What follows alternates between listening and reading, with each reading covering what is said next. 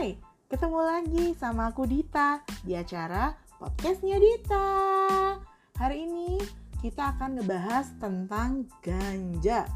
Hmm, tahu dong anak muda zaman sekarang yang namanya ganja itu adalah tanaman narkoba yang dilarang penggunaannya oleh pemerintah. Kenapa dilarang? Karena ganja ini lebih banyak mudaratnya guys kalau sampai dengan saat ini masih banyak kontroversi tentang ganja yang bilang bahwa ganja itu bisa nyembuhin, sebenarnya enggak guys, karena kandungan marinol dan kasamet yang sering disebut-sebut sama orang yang pro ganja bahwa itu bisa jadi obat penghilang anti mual pada pasien kemoterapi atau untuk naikin nafsu makan, sebenarnya itu cuma mengalihkan rasa sakit, bukan nyembuhin sepenuhnya. Oke? Okay? Dan karena bukan nyembuhin sepenuhnya, artinya ketika kita sudah tidak lagi menggunakan ganja, ya penyakitnya bakal datang lagi, bakal sakit lagi.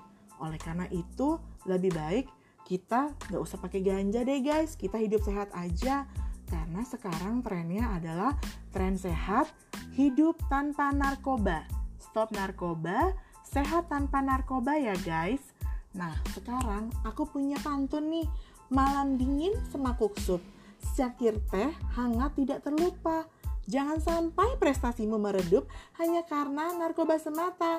Oke, okay, I'll see you guys on the next podcast. Stay safe everyone, stop narkoba and bye.